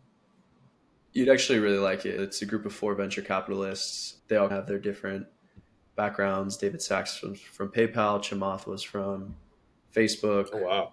This guy, David Friedberg, was with Google. He's also he's very into the biotech space. He'd be your favorite person. He does a little science corner at What's the end, and then there's a guy Jake Howell that's it's called All In, but David Friedberg. David Friedberg. Okay. But anyway, in the previous episode, he was speaking to this rant because they were talking about the self-driving cars and people basically rooting against the development of these self-driving cars and it's like why are we so fearful of creating a better world for ourselves a safer world a more sustainable world and the self-driving cars translate directly to lab grown meat and stuff like that and all these other synthetic biology applications that we're fearful of in AI. And granted, like we should consider the risks. Like we should think about what's going to happen when these things take precedent. But to be fearful of technological growth, I think, is a little bit foolish because that's just how the world continues to move forward. That's how we progress humanity. I mean, as long as it's you're solving a problem. Like if you're just if so, there was a guy. Actually, he went to iGEM in 2015. He was a team lead for a China team, and you might have seen this in the news or heard of it in the news. But this guy did CRISPR on these twins, like zygotes and while they're like in vitro fertilization. And essentially, what he did is he took out the receptor for AIDS to bind. I don't know if you know this, but China has a huge AIDS problem. It's very big, it's very prevalent in China. And so he took it out. He was like, I'm solving this problem. Really, what you're doing is you're changing evolution. Now, those kids have a genetic advantage that they're going to spread into the population. And so he's in jail it's taken very seriously because what you're going to want to do is, you unless you're like a crazy scientist just doing this, one, you have to have the expertise to do it, which is fucking crazy. And then two, you have to have the capability to do it. And then three, you have to not tell anybody. That's the hardest part, honestly, is be like, I just did something crazy. Let me not tell anybody about it. He told everybody about it and was like, oh, I thought I was going to be praised. I saw, I proved that this can be used. And he's, in fact, he's transfected them with AIDS. They can't get it. But now these kids have a genetic advantage over the entire population of their surroundings and now they're going to be spreading their genetics and you're basically playing genetic god where you're like designer babies so the, the, the community takes these kinds of things very especially especially when it comes to humans right now where the whole field is focused on because the money is there is products like they want to solve rare diseases they want to solve celiac disease. And what I mean by solve it, I don't mean by change your genetic code. Like they'll give you a, a probiotic that now has a enzyme that can degrade this protein or this thing. There's actually one of my favorite biotech companies. Highly recommend it. They have, I haven't had them in a while, but they have an alcoholic drink where if you drink it the day of, that you let's say you drink ten beers, and you're like, oh, I'm gonna die tomorrow. If you drink this, it actually has so much uh, probiotics filled with alcohol dehydrogenase, which is the enzyme that degrades alcohol in your liver. And it's loaded with that enzyme. You wake up with nothing. It's actually magic. It's crazy. So, and you still get drunk. You get hammered. Yeah. And so you get hammered, and, then, and, then you, and then you drink these. You just drink one. I'm saying, and then you can drink ten beers or whatever, and then you, your liver's like, thank you. I now I got now I got the enzymes I need. You're not changing your genetic code. So people are focused on products that do certain things like that, or they're focused on creating products and biomanufacturing, creating sustainable alternatives. My favorite company is I can't think of it off the top of my head. What they, what they do is they basically go find pollution, and they will literally lift these massive, undegradable chemicals, un thousand million year chemicals, that are just destroying this environment. They'll go outlift it from the the source. They'll do the chemical separations with it, and then they'll basically do directed evolution, whatever protein engineering, put it inside an organism, turn that pollution into now a value added chemical. And so they call it the circular economy. And so everything, essentially, all this trash, all these pollutants, all these things that don't have any solution to, there's companies, and this company is massive. I don't know if it's gone public yet. It's just so big that I, am just, I forget. But it's it's one of those things I just look at and thank fucking God they exist. They, they're clearing waterways, they're changing how we literally operate as a species. And it's just, it, it's, it's incredibly exciting. And it's, it's the only solution I see in sight. What's the timeline though of massive scale? They are a massive scale. So the timeline is basically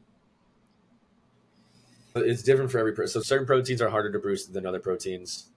Just yeah, just even that like that company though, pollution is still a thing. So how do we scale that out across the world to really hone in on the pollution problem?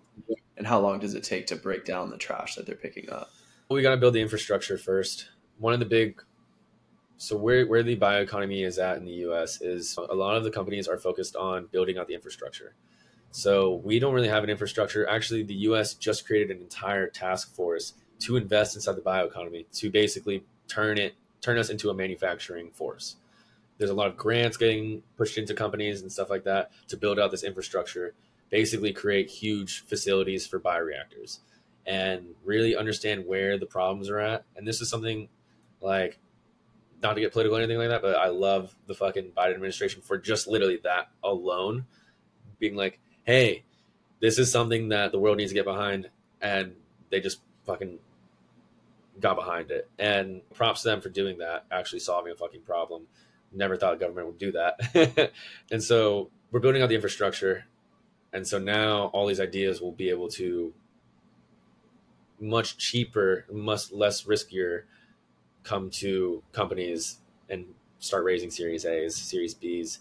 So it's really bottlenecks in the system itself, the infrastructure. Like right now, I think India and Europe has the most bio facilities for scaling up your process. We have the most companies, but we did our scale up at Helaina in India.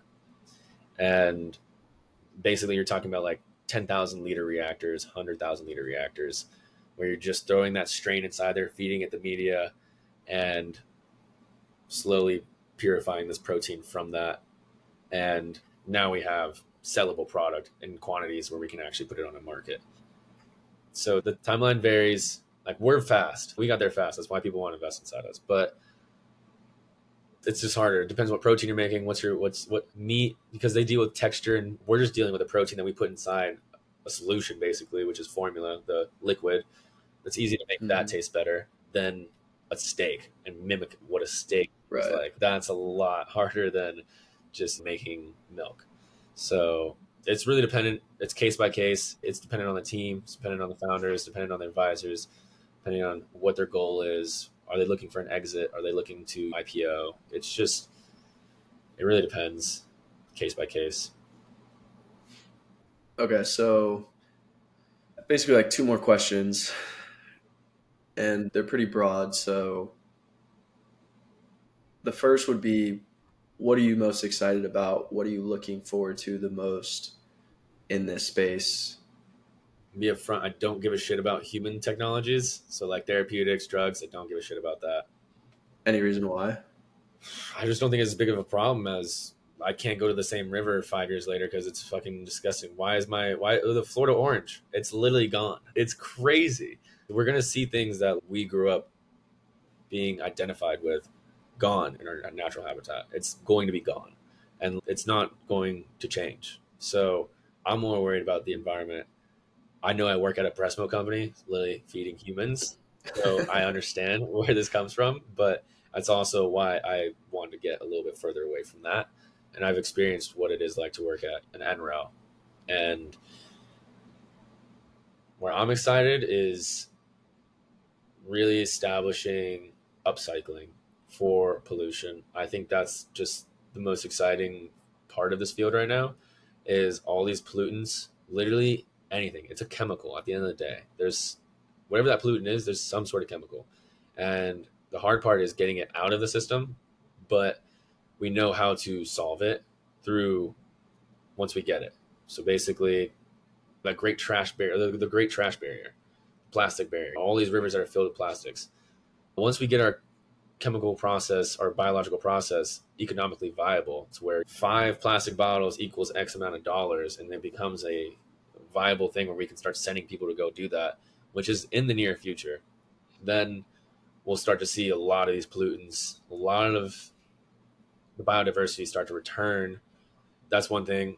Another one that I really like is is honestly the food industry because the oceans are getting there's there's no fucking fish in the ocean anymore, you know, and that's that's disgusting. Biology is not great at, ca- car- at carbon capture. I would say that, but that's for that's a different that's not biotech really. There are biotech companies are doing it, but it's not really as big as there's companies that are making salmon. There's companies that are making very nice cuts of meat, very nice, and they're coming together. They're sharing their research. They're collaborating with each other. They're collaborating with academics. They're collaborating with industry, VC. It's, it's a very it's a very community oriented kind of thing because they understand how hard it is the task that they're trying to tackle, and they're also trying to they also understand that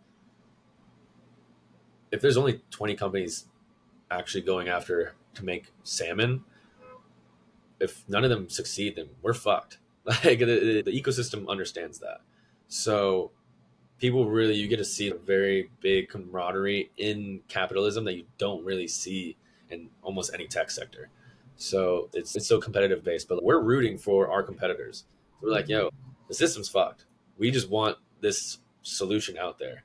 My CEO works with the CEOs of other breast milk bioproduction type companies there's a few. There's one that Bill Gates backs actually called Biomilq with a Q, and we work with them all the time. And I know it's weird business practices, but the system's gonna be fucked if we don't share some sort of yeah. with each other. And I guess that's one of the things too that I'm excited is just how you get to see solutions in real time getting solved. I think that's amazing, and I that's always been my struggle or my I don't know struggle a little bit with capitalism and just the idea of competition. Yes, the strongest will survive. Yes, the best companies will win. The best product will stick.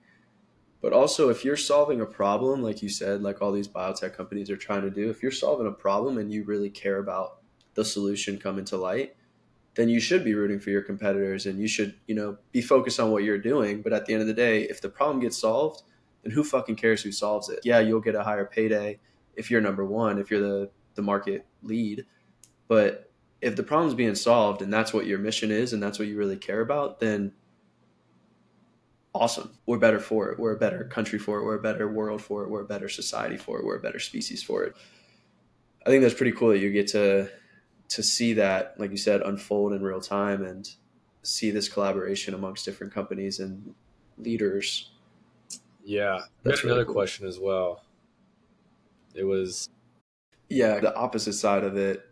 Some of the biggest challenges in advancing these efforts. You spoke a little bit about the lack of scientists and stuff like that, but any other huge challenges that the market faces, and then also some ethical concerns that arise with some of this stuff. So one thing with science is you, if you report data, it might not be re- reproducible inside another lab. So all of industry is dependent on academics to produce their research. I can't. I, I don't know if there's a single thing that we do inside our lab that isn't based on academia, some sort of paper, or else we're wasting time and money. We need some sort of. That, that's why computation is getting involved because people are creating models and stuff like that to guide experiments but we don't have the time or the money to just go experiment. We're bioengineers. We're not biologists. We're engineering solution. We're engineering biology to create something. One of the things I'm, and I worked on the iGEM en- en- engineering committee, and what we did is we created synthetic biology standardization practices, like measurement practices. if you can't measure it, then it doesn't exist. It's not a thing. So that's one thing in synthetic biology that we face. That's okay. Is this paper going to actually give us results? Because if not, we just wasted six months and our company might fail now. We need to be able to create reliable measurement practices that the entire world can replicate inside their labs. And that's one thing where I can't tell you how many fucking experiments I've done that is to the T exactly the way that they did it, and I don't get any of the results they get. And that's just a product of where this field is at is where literally no one knows what's going on inside the cell.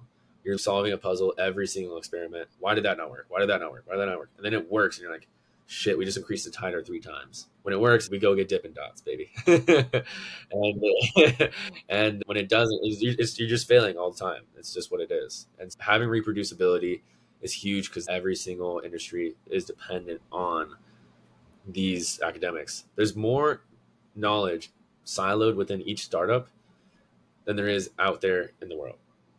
Meaning, we hold more knowledge on how to make breast milk or how to make this protein than anybody will ever know. It's just our in-house knowledge. That's our value. That's our platform. So that's something that is a challenge. Is more knowledge is, is, is siloed inside a startup. So when is so, so when these companies go fall down, Zymergen went down, and it was a I think Mikey actually. I'm, I'm not going to say who invested in what, but I remember he was asking about it or something like that. I don't know if it was him. I, I might have just said some bullshit. but anyways, Zymergen went down, and it was a, it was a massive company that was really creating a bunch of products, and they, they failed because operation costs were too high, and they just didn't they, they didn't business plan perfectly, and it's sad because now there's no one making those products. Now all that in-house knowledge gets spread across into different companies where they're not using that knowledge. It's literally just gone. So that's one thing is all this knowledge. Like we need these companies to succeed, or else where do you think that knowledge goes? All those years of creating this product, creating this organism, it's gone. It's not in literature. It's not anywhere. Only those people who work there really know what's going on with those, and that's why scientists are valuable as shit that do the, this kind of stuff. That's one of my concerns is just the survival rate of this, you know, getting a, a five to ten year business before you start getting revenue. It's it's literally sad. Like people fucking cried when Zymergen went down because it was just like, damn, a fucking beast went down, and now that's gone. Cool. 20 solutions to fucking problems we need are gone. Who's gonna go fucking pick those puzzle pieces up now? So that's one thing. It's just it's just inherently risky. I guess ethically, the main thing is DIY science is becoming bigger, and I'm concerned about it. I remember when CRISPR became. I remember when CRISPR got discovered. Immediately, companies were already selling CRISPR. I bought CRISPR with my with one of my first science paychecks. I bought CRISPR, and we did an experiment. Put it in my I put it in my fridge, and it, probably wasn't smart to put E. coli in your fridge that's engineered by CRISPR. But we wanted to, to see if, if we could give it antibiotic resistance and if it would work. That's one of the biggest discoveries of our whole entire generation by far. And with all these DIY science, with all the content that's getting put out there and how I've literally made so many videos on how to do molecular biology. You can find it on YouTube.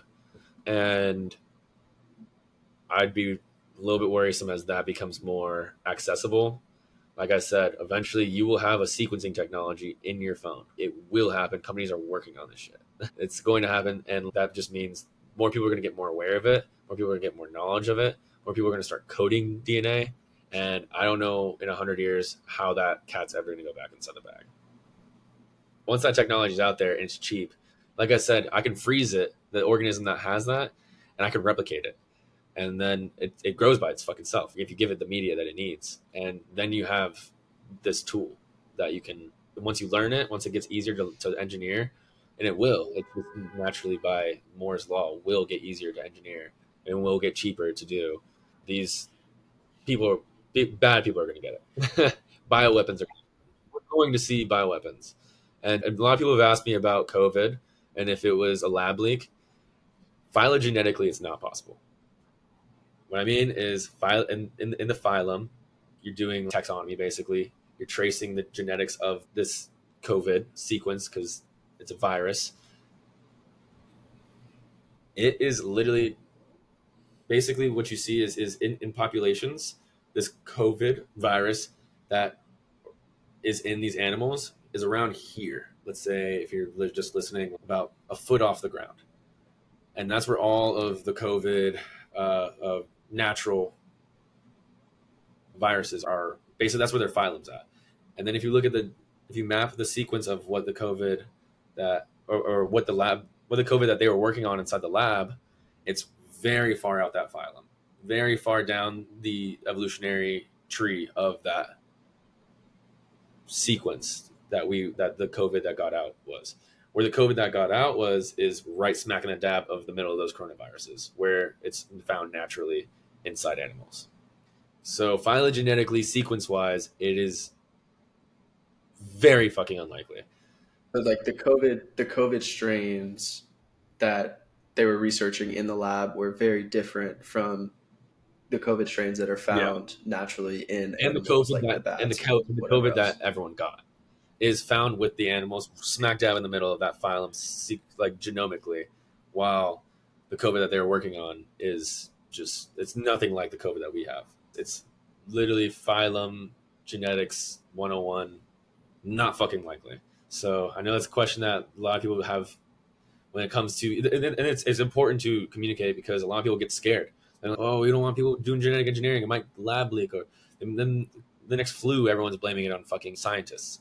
And then, and then next thing you know, we shut down technology centers that are studying this. That's what happened with what's it called? Those stem cells. People were like, "Hey, there's aborted babies. It's we can't be using stem cells." Which I'm not going to get into the ethics of that, but we just shut down decades. We lost decades of research because people were shutting down these facilities and I think it's important for people to understand it wasn't a lab leak, most likely. And don't be scared. Interesting. Yeah. And I was going to bring up when you were first talking about earlier on, I was going to bring up because you were talking about like bugs and stuff and if there's any drawbacks to some of these bugs and if they Ooh, I, potentially could get leaked. Yeah, I have a good one. Antibiotics. That's going to become a fucking problem a big problem. so my current mentor is one of the top experts, was a top expert on antibiotic resistance. Essentially, all these basically when you take an antibiotic, you piss it out. It's it, it gets into our water system. It gets it gets it doesn't go. It's a protein. It's a sequence. Like it's going. It's it gets around. And the thing is, as I drink my water, yeah, exactly. Can't avoid it. So what happens is these organisms are getting more exposed to it and their the biology will evolve around it essentially. And when people start getting MRSA or start getting certain bugs, we're seeing an increase in resistance to antibiotics from common organisms that we used to just kill with a small dose of this. Now we're seeing like, okay, we got to try more different mechanistic type antibiotics because because antibiotics work on certain mechanisms inside the cell, and where we're going to go eventually is now most things have antibiotic resistance. How do we treat these bacterial infections? And it's not on our it's not on our radar, the forefront of our radar yet. But I think in the next ten years, ten years from now, you'll start to hear about it a little bit more and it'll start to become a bigger concern because your your kid or somebody will get an infection, and you're gonna have to nuke your entire body because you wow. can't kill this thing.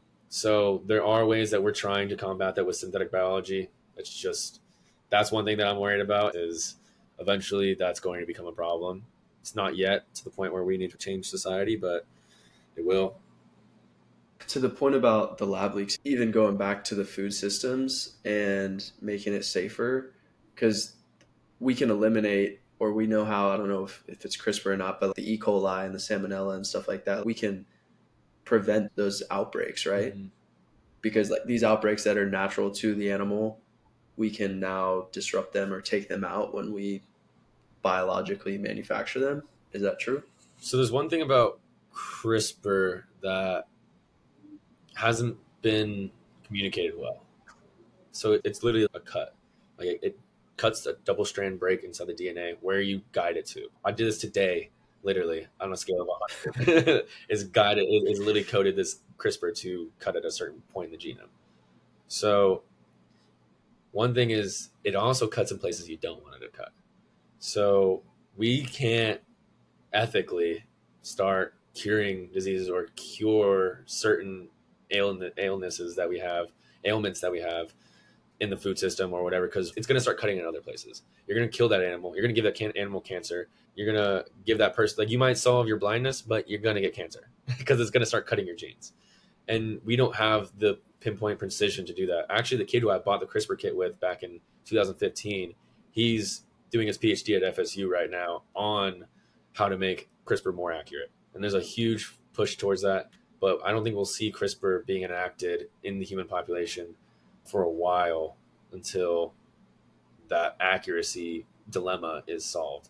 Right now, what they do is they'll take out the white. Let's say you have leukemia, where it's a blood-borne cancer. They'll take it out. They'll take out your blood. They'll genomically sequence your blood. They'll look at what the problem is. Where is the, the cancer coming from? There's very common genes in, in a human population that we know are causing this cancer. And they'll use CRISPR outside your body. It's called ex vivo intervention. And then they'll cut it out. And then now with the healthy cells, they'll transplant it back into you. And that's how they're curing some sort of cancers is they're taking your cells out, transplanting in the healthy cells, and then essentially not giving you CRISPR as like a pill. But I guess the my thought was okay, so if you eat raw chicken, you get you can get salmonella, or if you eat some type of beef, I don't know what exactly how you get E. coli, but those things can be eliminated with biologically produced meat, right? Or no? No, sorry, no. Okay, I see. I see where, your, I see, where your head is. Okay, so let's say you're at Whole Foods, and now you're you either choose a steak made from a cow, a steak made from the okay. steak made from the, the bio. It's it's still organic matter. Like it's going to decay. It's going to have a lifespan. It's going to have a shelf life. Even radioactive elements have a shelf life. Everything will eventually get taken over by entropy. So it will degrade. Bacteria will somehow get in there. Bacteria is everywhere. It, life will find a way to fucking get inside it, unless you're inside space, literally. okay. Yeah, there's bacteria inside volcanoes, so we won't be able to. So the infiltration happens after. It's not like a product of the cow, the specific cow you're eating. Bacteria's everywhere, sitting on a shelf. Too. Yeah, yeah. yeah. Okay. The okay. crazy thing about bacteria is they do something called conjugation, where they trade geno- genomic sequences with each other to evolve with each other. So entire ecosystems are like that's why your gut microbiome is so huge because it develops a symbiotic relationship with itself because it's trading genomic information with each other. And so let's say you nuke that shit with an antibiotic, you're, you're destroying maybe months of really healthy gut microbiome. So it's it's a balance of there's positives, but there's also we can't solve everything. Like there are problems that just the world's gonna have. Yeah. This was uh we're at two hours. and I feel like we could just keep going. but I do want to I do want to keep it manageable and also leave the door open for a part two. All right. Um, Maybe next so DC side. Yeah, for sure. And you'll be better versed in that area by then too. I've been ending them with rapid fire questions. I don't know if if you want to go through that, um, or I can skip to just the closing questions. Let's go. all right, all right, man. There's so much to unload and unpack from what we just went through. Yeah, hopefully I didn't get too jargony and shit. Hopefully. Oh, you did, you did. But hopefully, hopefully people can can keep up a little bit. No, you can always you can, and at least spark some interest and do some research into it. So and I'll share some some content on Lumity. That uh, Bet. Perfect. I'll share some stuff if you ever have any questions. Perfect, perfect. All right, so into the rapid fire. Number one book recommendation. The Giving Tree. the Giving Tree. I love that book. You feel so good after you read that book. Okay. All right, do you want one that's like, best? You piece? one that's actually- no, no, I'm cool with that. I'm cool with that. I like it. I like it. That's that's the idea. Is just just fire off whatever comes to, to mind. Cool. Best piece of advice you've ever received.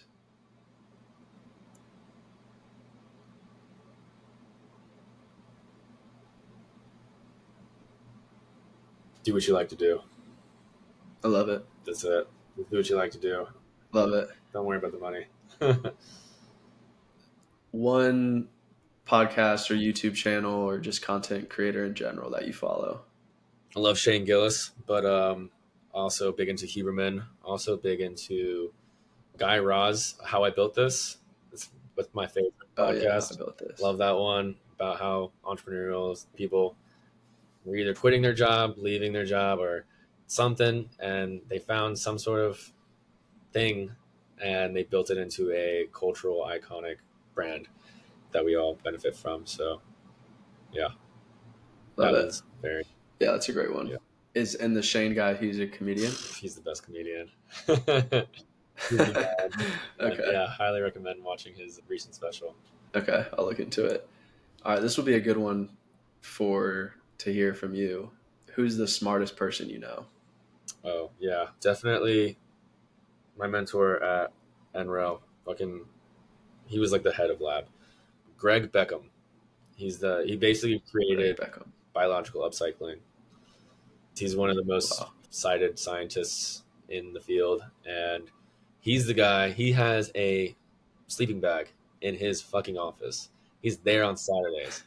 He's there on Sundays. The guy fucking lives, breathes, and does it. And he's the most every. And you know, you know what's you know what's awesome about him is everyone around him goes, "That's the most productive scientist I've ever worked with, hands down." He is the real deal.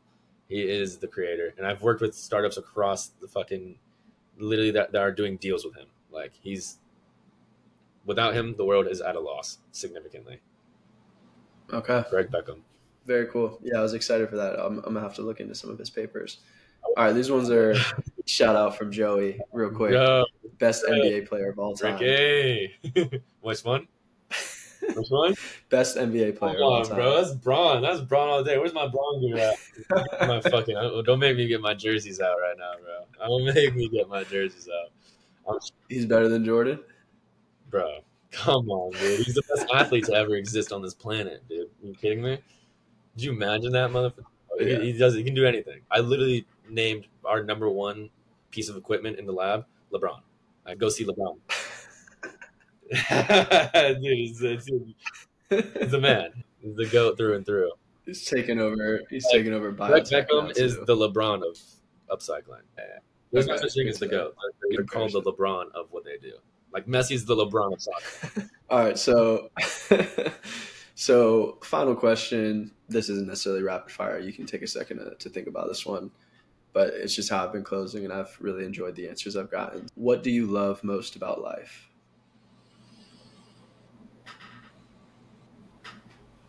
that I can do what I want when I really tell myself and convince myself I can do it. That's the hard part is convincing myself, but once you lean into it and you start doing something that you want to do, damn, it feels good. And then next thing you know, you're doing things that you just want to do. Find yourself in a pretty cool place, and it's tough. There's not, there's no easy route there. I'm not there, as in all life's perfect or anything. It's just like keep trying shit. Just keep trying shit. I've been unhappy in my career. I've been unhappy in certain things. Just keep keep trying shit. If it doesn't work, then it doesn't work. But yeah, definitely that you can do what you want. It might not be easy. Yeah. No one, no one wants to take the hard route, but I don't want to take the route, hard route sometimes. But you can do what you want. You fucking can. You can, and that's the best part about life is that you actually can do that shit if you put the work in. Awesome, man. Yeah, this is this has been a fun one to say the least. Sweet. I feel like I've joined the Keel You- family after this podcast now.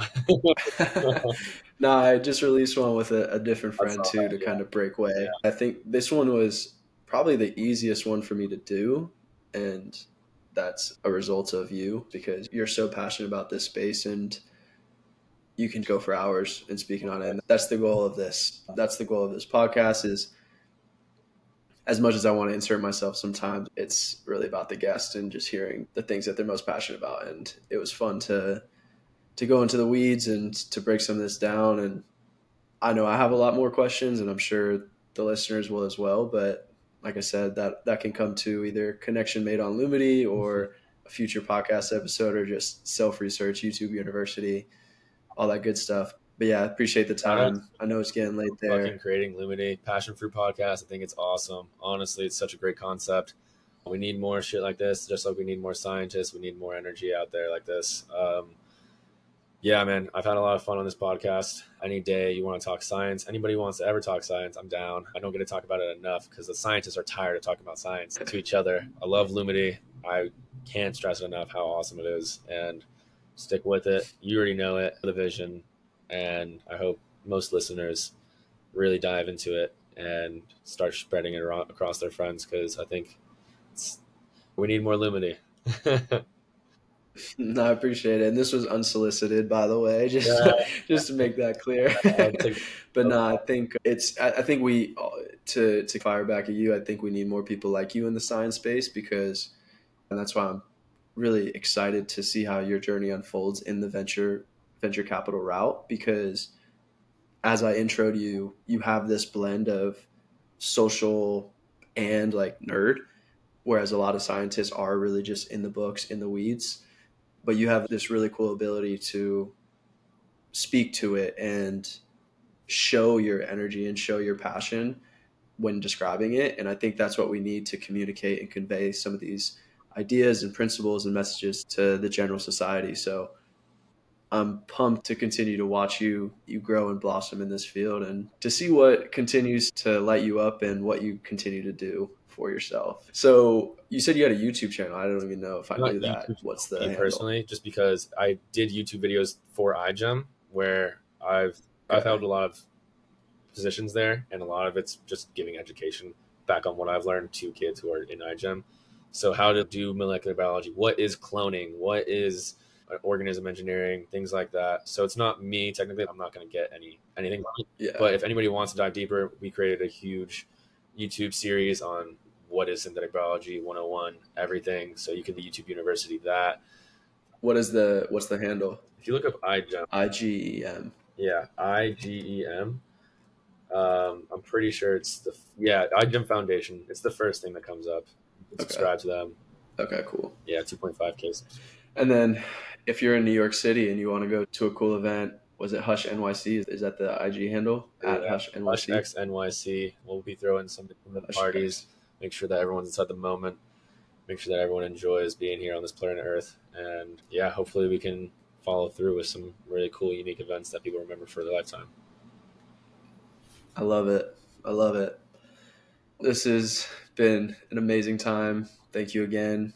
If you're still in it from this long, about two two hours and ten minutes, I greatly appreciate you listening. And go ahead if you enjoyed this episode, if you learned something, subscribe, whether it's Apple, Spotify, or YouTube, doesn't matter.